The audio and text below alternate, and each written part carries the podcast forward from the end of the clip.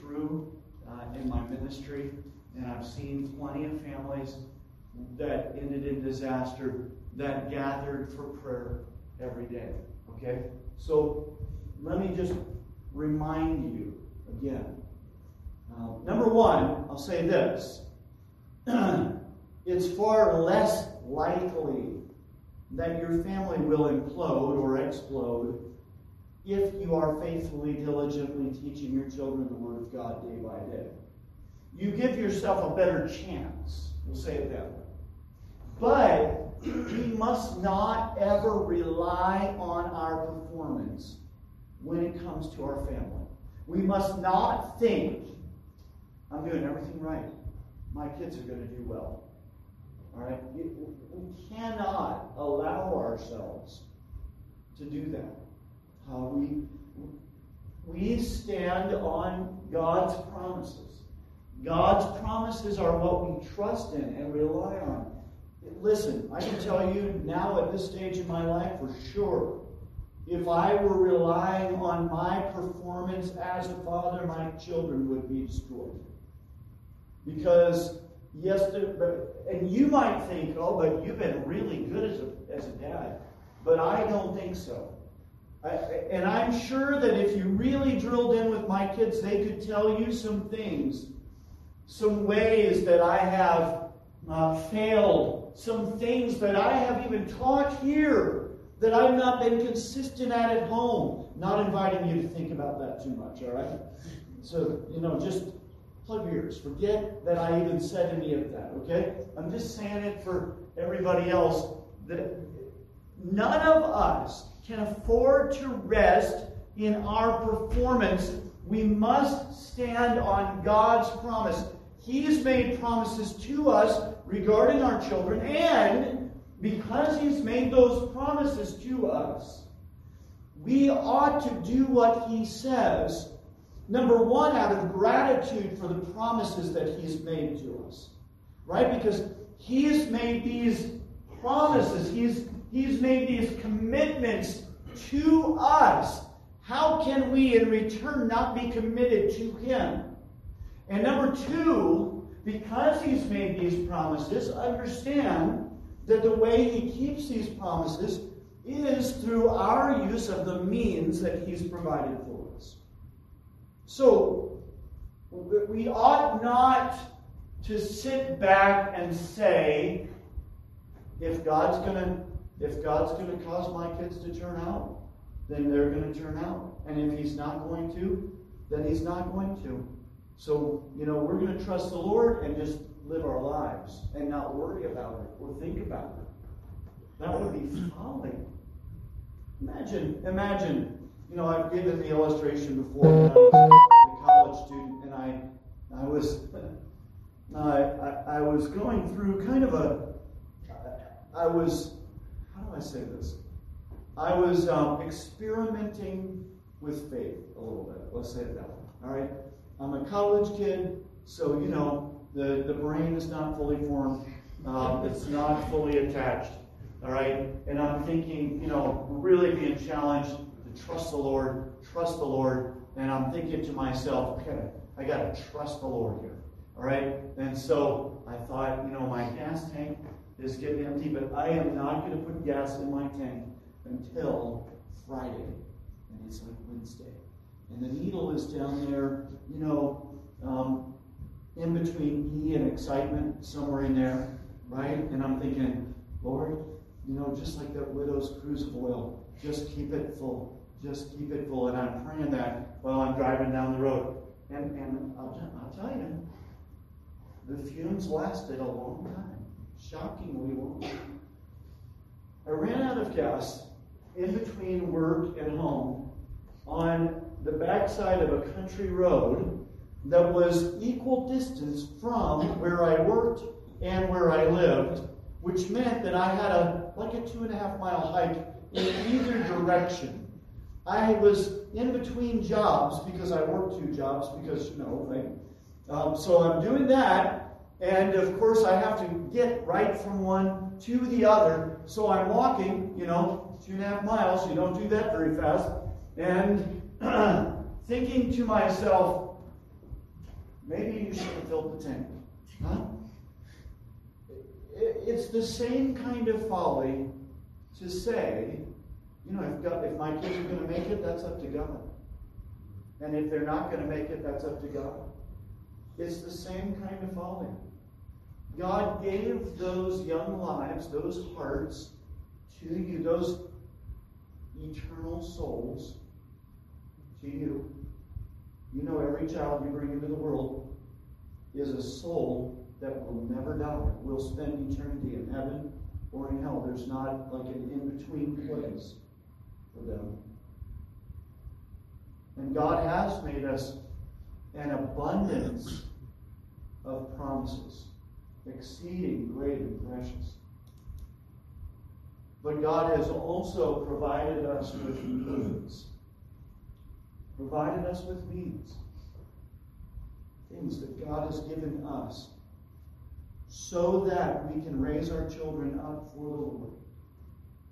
And if we neglect those means, it's no different than if you neglected to pay your bills. I mean, yes, God will provide all your needs, supply all your needs according to His riches, but you do have to pay your bills. You can't not pay them and expect, you know, to stay in your house, to stay, you know, keep your electricity on, uh, keep your car, and so on. So, we believe God's promises, and since we believe His promises, we follow God's instructions for our kids, believing that this is what God will use to accomplish His purpose. Put another way, I believe this that my kids belong to the Lord. I'm pointing out two of them because I only got two here tonight. Two of them, but I've got five. They all belong to the Lord. He entrusted me with teaching them and training them and raising them up. So I, as a parent, have a duty to raise God's kids God's way. All right? So let me say it this way that my kids, same as yours, are children of the King of Kings. And I am his servant. Just like a great king would have a servant to care for his kids, there would be a servant to help them with their rooms and help them get dressed and serve them dinner. And there would be a slave, in fact, that would tutor them, would teach them. Even so, I am a slave to the Lord who has been entrusted with the education of these children. God gave these children to me, he says in Malachi 2, verse 15, that he might seek a godly seed. That was his purpose in giving them. I must raise them then the way the king wants his children to be raised. In Deuteronomy 6, we see the way God wants children to be raised. And so I want to discuss our duty to lead our family in worship, and then I want to give a few pointers about how to do this effectively. Let's begin with the duty. Parents, you're commanded to teach God's word diligently to your children. That's what our text is saying. The instruction, in fact, begins with the command, verse 4 Hear, O Israel, the Lord our God is one Lord. Do you notice the instruction in that? The instruction is to hear. Hear, O Israel. The Lord our God is one Lord. Hear this. So God begins this instruction by asserting his lordship over you. Hear, O Israel, listen to what I say, because I am God. And though he doesn't say it this way here, in another place he would say, I am God and there is none else. I am God and there is none else. The Lord our God is one Lord, the only Lord. He is Lord. He commands you to hear. The command to listen is followed by the basis for all that is said here. The Lord our God is one Lord.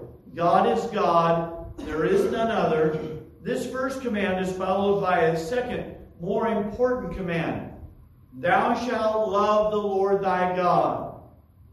All that follows springs out of this, which is Jesus identified as the first and great commandment.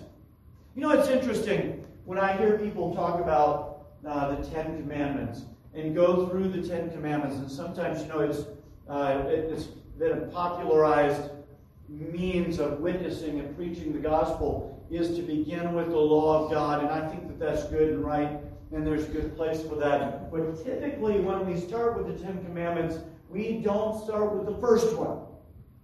Right? Thou shalt have no other gods before me. That's what God said. Now, part of the reason we don't start there is because, honestly, most people that we encounter have never given a moment's thought to what God they worship. Really. Seriously. Even if they are religious, they've given next to no thought to what God they worship. They just go to church. They go through the rituals and the formalities. You know, I mean, politically speaking, there are a lot of things to commend Tucker Carlson, all right? But how many of you saw just the other day, a few weeks ago, that he did this whole thing where he said, for the first time in his life, he read the Bible. First time in his life, he read the Bible. He has been an Episcopalian for his whole life. He's gone to church and gone through the rituals and so on. Never reading his Bible. That's what I mean. There are a lot of people who are religious, who go to church, who consider themselves Christians, but have never given thought to what God they worship. So when the Bible says uh, the first commandment, thou shalt have no other gods before me, I understand when you're talking to someone for the first time, not going to that one right away, because like I said, most people, you know, would be like, uh, you know, they, they just don't know even how to think about that. So some of the others are more practical, but nonetheless, let me say this of all the Ten Commandments, the one that is universally broken by sinful men is the first one. That is where, in fact, all our troubles begin, is at the first one. And Jesus said, Thou shalt not just worship, not just have, but thou shalt love the Lord thy God. Right? That's the first commandment. Not just to acknowledge that He is God, but to love Him as God. And that's where all of us even feel challenged, right? That's, that's not easy. Thou shalt, he says. Thou shalt love the Lord thy God. This is the way we love the Lord. Then what is said here? This, this is, in fact, what demonstrates that we love the Lord. A third command follows that. These words which I command thee this day shall be in thine heart. Right? So this commandment here that we find in Deuteronomy 6, this commandment is to be in your heart. Always there. I need to love the Lord. I must is what I'm doing demonstrating my love for the Lord or love for self. this is another key to what follows. When these words are not in your heart, you won't follow up with the rest. Keep this in your heart, and all that follows will be easy and natural. Why? Well, because if you love the Lord with all your heart, and if you keep this command close to your heart, you will naturally want to pass this on to your own children. It's like anything that if you love your children, anything good you want to pass on to your children. Now it's interesting here, the word teach in verse 4, uh, um, not verse 4, I'm sorry, uh, verse uh, 7, the word teach literally means to whet or sharpen. Wet, not like with a hose, okay? But whet, W H E T, whet, like you would with a knife. You whet the blade, all right, to sharpen it. It literally means, teaching them means that you are to whet them, sharpen them. So these commandments are to be whet or sharpened to our children.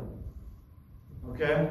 And we can safely say that when these commandments are whet or sharpened to our children, that our children will then be whet or sharpened by the commandments when they're effectively taught.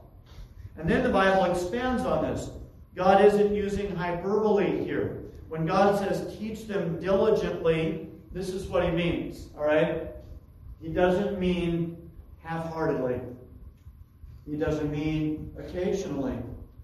He doesn't mean, you know, let's real quick pause the movie. All right? That's not what he means. He means diligently. That's what he means. That you are to work hard at teaching the word to your children. A fifth command adds to the fourth. Thou shalt talk of them. Notice verse 7. Thou shalt talk of them when thou sittest in thine house, and when thou walkest by the way, and when thou liest down, and when thou risest up. This is, in other words, all the time.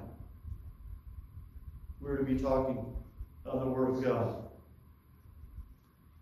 Now, the sixth command on the list, verse 8, was taken literally by the Jews and eventually became part of an elaborate and Pharisaical display. If you go to Israel, you can still see it. They have their phylacteries still. They have this, you know, box on their head and it runs down and down their arm and wraps around their arm and you know they'll have it wrapped a lot of times. Their hands will be wrapped like that and and all of this, an elaborate display of obedience to what Christ is saying, or the Bible is saying here. It's interesting to me um, that it seems like the more uh, external things are, the more things like we make a show of things, the less the reality is present. And uh, that certainly is the case uh, with, I mean, so many of the things that Jesus rebuked the Pharisees for and pronounced woe on the Pharisees for are still present and evident, especially in Jerusalem. I could not help but notice that. Uh, like the spirit of the Pharisees is alive and well um, to this day in Israel. Jesus in Matthew 23 and verse 5 said, But all their works they do to be seen of men. They make broad their phylacteries and enlarge the borders of their garments. But the point that the Bible is making here is not that you're supposed to make an elaborate show of having this near your heart. The point is that you, the, the Bible is to be ready at hand at all times. That we are to reference it and consult it for every issue we face. We need to, when we have decisions to make, we need to be thinking does the Bible deal with this directly? Is there something that I should apply from Scripture to this situation? We ought to be thinking that all the time and measuring what we do by Scripture and ordering what we do around the Word of God. This should be characteristic in our homes. And then in the ninth verse, we have a seventh command to post them on your house and on your gates. In other words, it, Parents, fathers in particular, you are to, in every way, communicate very plainly, very clearly, very evidently that the Word of God is central to the life of your home. That is to be on display at all times. Now, this teaching is not limited to family devotions. You might be listening to me and saying, okay, you've gone through all these commands. I don't see family devotions in there. And you're right. Because, and I don't want you to think that the sum of what this is teaching you is all fulfilled if you just have family devotions, because it is not. But family devotions certainly are a part of what the Bible is talking about here. You also are commanded to bring your children up in the nurture and admonition of the Lord, Ephesians chapter 6 and verse 4. So let me say this. Let me say it to you this way. That these things, Deuteronomy 6, Ephesians 6, you cannot and will not fulfill if you neglect family devotions. Okay? That's what I'm going to say to you here. That you can you can say, well, we talk about the Bible all the time, and we apply the Bible to our kids, and we show our kids when we're making decisions what Bible principles are guiding us in our decisions. And we have scripture verses posted around our house. But if you say, if you are not having family devotions, if you're neglecting that, how can you say that I am teaching diligently, teaching my children diligently? How can you say that? I say that you can't say it there if you're neglecting that. A family might decide that, well, we'll hang verses around our house and we'll talk about God and His Word, and maybe we'll listen to Scripture on the way to school or something. And this should be sufficient. A daily time set aside for family worship is unnecessary or redundant. If you were to do this, though, you would not be fulfilling the command of the passage. Because the middle command here, the central command, is that you should teach them diligently to your children. Casual conversations about Scripture should not be confused with diligent teaching. They're not the same thing. Now, I'll say this. We in our family, I'm going to talk about how what our family does because it's not actually. I don't want you to think that it's really intense. Like we're having, you know, seminaries, classes at night before bed. All right, just to help them, you know, like grease the skids so they fall asleep faster.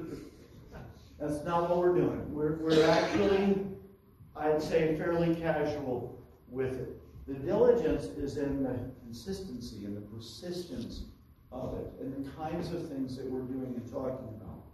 There are plenty of times where we always, always pray together before the kids go to bed. I mean, I say always, always. There probably a handful of times that we miss. But for the most part, that's, a, that's the custom in our home. Sometimes it's late, the kids are going to be up early, early the next morning. We'll pray on the way home uh, from church. All right? When we're in church, you know, I I don't think you have to do devotions after church. You know, you've just heard the Word of God preached. You can talk about that some on the way home or something like that. We pray together as a family. All right, but on Monday night and Tuesday night and Thursday night and Friday night and Saturday night, we're gathering for family family worship, family devotions. Right? Because I want them, I want to be teaching my children diligently. Responsibility for this belongs primarily to fathers. Ephesians 6 4 gives the, the responsibility to the fathers, and ye fathers provoke not your children to wrath, but bring them up in the nurture and admonition of the Lord. Fathers, you're the head of the home, so you're responsible to be sure that this is happening. But that doesn't mean, you know, for myself, I haven't been home every night to be able to do that. Sometimes I have you know, long, contentious deacon meetings, and you know, while we're out there slugging it out um, in the upper room and uh, screaming at each other and spitting and all of that, wrestling on the floor. and uh, my kids need to go to bed. You know, it's 11 o'clock. We're burning the midnight oil. They've been waiting for me. So, you know, my wife will do devotions with them. And there's not a problem with that. But I have commissioned her to do that. She does that because I've set the stage for her to do that. I've had my older kids teach family devotions from time to time. I think that's a good thing. I didn't do it a lot. Maybe I should have done more. But it's a good thing. Now, mothers, you do play a, an important supporting role in this. Mothers, keep it going. if your husband lets it go, you keep it going. Uh, if he won't do it, if he refuses, find a way to do it. Ask him, can I do it? Can I spend time with the kids in the world? Or ask him, would you do this? Encourage him to do it. Ask him, you know, remind him to do it. But fathers, if you neglect this area, I believe you're sinning against your children. If you're neglecting this, your children certainly you know, that's the risk, I guess, the danger when I'm teaching you what I believe ought to be happening in your homes. If you're not doing it in your home and your kids are hearing me and you're thinking, oh man, now what am I supposed to do now? Well, you could always go home and start family devotions, right? I mean, that would be one option among several, I suppose.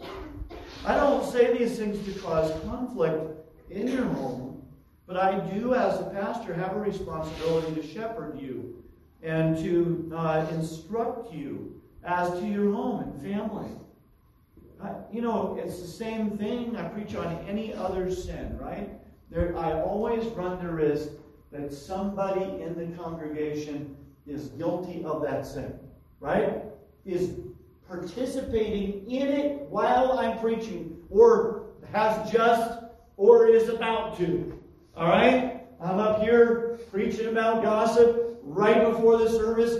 You had somebody over in the corner and you're telling them, you know, under your breath, telling them the, the bad news, right? The prayer requests, right? For someone's I went up to their house and they were fighting bad. They were shouting stuff at each other. All right? And then I get up and preach on gossip. Right? Good thing you called it a prayer request you're safe. Or, you know, I preach on it, and all during the service, you, you want to tell somebody about it. And you're thinking, there are probably other ways to tell, right? Now, look, it's the risk we run. We have a duty to preach the whole counsel of God concerning all things, and that means sometimes your toes might get stepped on. Now, you know, it's not, for me, it's not like a little Italy festival contest. You put all your toes out, line them up, and we'll just go down, run down the uh, row and stomp on all the toes. All right, that's it's not a game, and it's not a it's not an it's not a um, entertainment, um, but it is a necessity with this. So the right thing to do would be respond in humility, confess your fault in this and take steps to correct it. And fathers, you know, it's it's not the end of the world if your kids discover that you've been in sin in something. In fact, it's good for them. I've hated it when I have sinned in front of my kids and I've had to go to them and say, man, I did that. That was sin. I was wrong. Please forgive me. I hate doing that, and I love doing that. And I love it because I love to show them that I am under the lordship of Christ the same as you. And I'm responsible before Him for what I do the same as you. So it's not that I sin so that, hey, now we can gather and I can apologize. But it is that we say, when we mess up, this was wrong on my part. I sinned. As much as I, well, you know, if you as a father are neglecting this area, you, you need to repent. You need to institute family devotions. I've known fathers to go home from a sermon like this one and tell their children, from now on, we're having family devotions. and the kids rolled their eyes and held out until dad quit, you know. I, sh- I probably shouldn't you this, but my dad, you know, my dad was saved when he went into the army, right? And he was not raised in a Christian home, nothing like a Christian home. And so it was all new to him. And he, you know, he would hear preaching on family devotions and he would say, We've got to do this. And we'd do it for a couple weeks. And when I got to be a teenager, this had happened several times. And we got to be a teenager, and I would just let my displeasure be. Now, I think I should have gotten spanked for that, even though I was 16. I didn't. But I'm saying that sometimes the kids will do that. Dads, that should be motivation for you. You see that bad attitude out there? That should be motivation. Oh, okay, that's the way we're going to respond? Well, we're going to do more of this then until we get things straightened out here. Please take this seriously. If you need to repent, repent. Plan how best to do it. Look at your schedule. What, what are good times for you? I, you know, I've heard pastors preach that you should always do it in the morning. I don't know. I'm, I'm not going to ask for a show of hands how many of dads are out the door around 4.30 in the morning. All right? But if you leave for work at 4.30, don't do family devotions in the morning. All right? Don't do that. Don't weary yourself or your children in order to do that. Do it when it works with your schedule. Okay? It, when are you all together? Look, this summer has been a unique one for my wife and I uh, because we had kids coming and going, and it was pretty hard to figure out their schedules. But we would look at the schedule and figure out when we would all be together and try to make sure that we were taking care of the kids, that we were having adequate time together as a family and time in the Word as well. Do that, then put the plan into practice so that it will last over the long run. All right, so here are some elements of family devotions. Number one, this should be regular. Have a time. Figure out the best time and do it at that time. Number two, it should be scriptural. According to the Bible, we are to teach our children the law of God. Deuteronomy 6, not 7 through 9. These words which I command thee this day shall be in thine heart. There's the commandment you're to teach to your children. Thou shalt teach them diligently unto thy children, and shalt talk of them when thou sittest in thine house, and when thou walkest by the way, and when thou liest down, and when thou risest up. We should teach our children the stories of the Bible. Deuteronomy 4 and verse 9 Only take heed to thyself and keep thy soul diligently, lest thou forget the things which thine eyes have seen. The, the children of Israel were expected to rehearse the, the story before their children. Deuteronomy 11, verse 18 Therefore shall you lay up these words in your heart and in your soul, and bind them for a sign upon your hand, that they may be as frontlets between your eyes, and ye shall teach them your children. Speaking of them when thou sittest in thine house, and when thou walkest by the way, when thou liest down, and when thou risest up. And we are commanded also to teach our children the praises of the Lord. Psalm 78, verse 4 We will not hide them from our, their children, showing to the generation to come the praises of the Lord and his strength and his wonderful works that he hath done. For he established a testimony in Jacob and appointed a law in Israel, which he commanded our fathers that they should make them known to their children, that the generation to come might know them, even the children which should be born, who should arise and declare them to their children, that they might set their hope in God and not forget the works of God, but keep his commandments, and might not be as their fathers, a stubborn and rebellious generation, a generation that set not their heart aright, and whose spirit was not steadfast with God. So these are the things we're to be teaching. Scriptural teaching then would require you to be teaching the law of God, the stories of the Bible, and the praises of the Lord. Those are three areas that we should be focused on, focusing on. Everyone should worship together. Nobody should skip. All right? Now, I say when my kids are older and they're out working and all of that, they're, they're back home from college and things like that, it doesn't always work out for, for them to be with the family. But especially when all the kids are at home and together, it should be all together, unless they're sick. Family devotion should be practical. Kids need application. Don't just give, I mean, teach doctrine, teach sound doctrine, but not only doctrine. Family devotions should include teaching and prayer, singing and praise. Family devotions should be interactive. I don't just pontificate to my kids. I like them to talk. I like to get them talking. I want to hear from them. So here are some practical things about family devotions. Aim for consistency. Okay? Understand, it's kind of like, you know, running, all right? If I went tomorrow and ran three miles, it's not going to do me much good. And I'll tell you why. Because I didn't run yesterday, I didn't run the day before, and I didn't run the day before that. in fact, I haven't run in a while. All right? So, to all of a sudden go and first time out, we're going to run three miles, you know, I'm more likely to kill myself than I am to help myself. All right? But anyone who knows anything about conditioning knows that the da- there's a value, a benefit to the daily habit of it.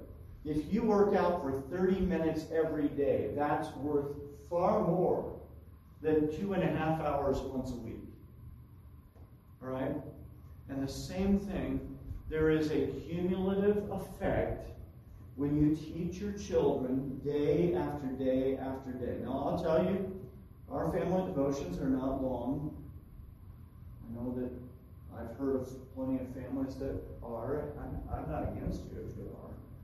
We don't do a long family devotion. Maybe uh, 15, 20 minutes, probably on a typical night, is about it. All right? We, we're not, I'm not trying to like have a church service or something. Okay? Chip away. You know, like an artist sculpting a, a stone. Chip away at it.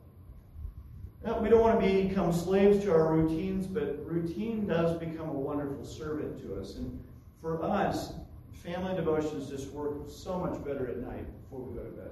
We're all going to go to bed. We kind of know when it's going to be, uh, or a general time. And we have done family devotions, I would say, within an hour window since the kids were newborn, really. Just done it week after week after week after week, day after day, really. Have a regular time. Again, based on your schedule and your family. Aim for practicality. You know, hit your kids where they're at. Make sure you find application in what you teach. They need to see the point of. All right? Be driving that home. Give the whole counsel of God concerning all things. So, so you should teach a variety of things to your children. Doctrine, practice, standards, all those kinds of things. Teach it all to them. Aim for delight. Aim for delight. Teach your children, your family, to delight themselves in the Word of God. If you delight in it yourself, they will find it easy to delight in it as well. Don't make it drudgery. You know, your kids aren't in trouble. Don't make that like every night is the rebuke session. If you do that, you know, eventually they're going to hate it. Okay? Even if they turn out right, they'll still hate it. Don't make it a punishment. Remember what Christ said. If you would be master of all, learn to be servant of all. Family devotions are a way you serve the needs of your family. Family devotion should aim to reach the weakest of the family, but it should also feed the strongest in the family. Family devotion should be timely. Look, don't take all night to wax the eloquent, okay? You got that eloquent parked in your garage, you back it out, and you wax it every night. Um, don't do that, all right? No, really. Remember, again, the value of quick hits. Quick hits, okay? Rome wasn't built in a day. You aren't holding revival meetings in your living room. You're going to be back at it tomorrow night and the night after that. And you've got, you know, 18 years. Think of the cumulative effect of I, what I say, we don't do ours, and I'm not telling you that you can't or shouldn't. That's just how we do it. Wednesday night, Sunday night, we don't do it. Okay, we pray together. That's all. Okay? So five nights a week for 18 years. You want to do math on that? And tell me that's 52 weeks a year. That's like 260 times per year times 18. That's a lot of times that we've sat together, read the Bible, read something related to the Bible. Family devotion should be thorough. Cover a variety of topics a variety of ways. Teach through books of the Bible. Uh, read biographies, practical books. Teach standards, doctrines, etc. If you can, you know, it's not a bad thing. You take notes during the sermon on Sunday and review that during the week. That's if, if you want something to do, do that. Include a variety of activities. By the way, you could say, okay, we know kind of where pastor's going to go next week. Um, not entirely, but you know, we kind of have an idea what's coming up next since we've preached through books of the Bible. Um, you can be reading that, looking at it. Include a variety of activities hymns, thanksgiving, teaching, Bible reading, prayer. We read the missionary biography for Missions Conference. I, I don't always finish them. This one, C.T. Studd, was driving me crazy, so I finally just said I don't want to read this anymore um, on that. When the kids were young, we read through a Bible story book. We, we did a bunch of different Bible story books with kids. We've taught through, I mean, this might sound funny to you, but one year for Christmas vacation, we, we taught through Jane Austen's um, Pride and Prejudice. There were a number of things I wanted to teach my kids. I had a good Christian study guide for it, and I thought that would be a fun way to spend Christmas. And uh, it gave me a lot of things to talk about when it came to marriage and pursuing marriage. And my kids were of an age where they were beginning to take an interest in such things. I, you know, I, I don't, I'm not real rigid when it comes to that. I know you're thinking, like, that's the king of rigid up there. That's what I've been told. But, you know, it really isn't. We in our family have one night a week dedicated to praise and thanksgiving. And uh, we have a rotation. I keep track in my calendar on my phone on the rotation, but uh, we do one one week we just thank the Lord for everything that happened that week when we rehearse it. One week we give thanks for an attribute of God. We just praise God um, for something. We talk about the attributes of God. One week we praise God for members of the church. And uh, we go through and we try to pick someone we haven't picked before and try to make our way through the whole church with that. And then one night a week, the hardest one of all, we give thanks for each other. And uh, I use a little wheel spinner and I assign everybody and I spin the wheel and we then we give thanks for each other. It's really good. Like for Mitchell to give thanks for Laura, so good. So good. I don't have recordings of things that you thank the Lord for. I will tell you though that the kids all like to get mom. That's the one they really like to get. And when they get mom, they always thank the Lord for one thing. Mom, thank you for the way she cooks for us. always the gratitude on that. Um, but we do that. We do on Saturdays, we do a hymn story. We try to make Saturdays a little different and fun. Uh, we sing that hymn together. Um, sometimes on vacation, we'll work through a book of the Bible, like Philippians or something like that. Uh, right now, we're reading through Thomas Brooks' uh, Precious Remedies Against Satan's Devices, um, which is a treasure, treasure of good things. Um, we've taught through A.W. Tozer books. Don't be afraid to experiment. Give your kids, just give them all kinds of stuff. Now, besides the important teaching that you do, family devotions is also an important training time. And I, some of this comes from when my kids were little. Um, we taught all of our kids how to sit in church in family devotions when they were one and two. We'd sit them on the floor, And during the family devotions, they were not to move. All right, and sometimes my wife would sit behind them with a little um, spoon, and she, when they were messing around, kind of like the old uh, deacons in the old colonial churches, you know. And uh, by the time they were three years old and out of the nursery, they were trained to sit in church. It wasn't a hard transition on that. Uh, I, I just I trust that you'll renew your commitment to family devotions. And let me say this it's a lot easier for you when you have kids to have family devotions if before you had kids you were having family devotions.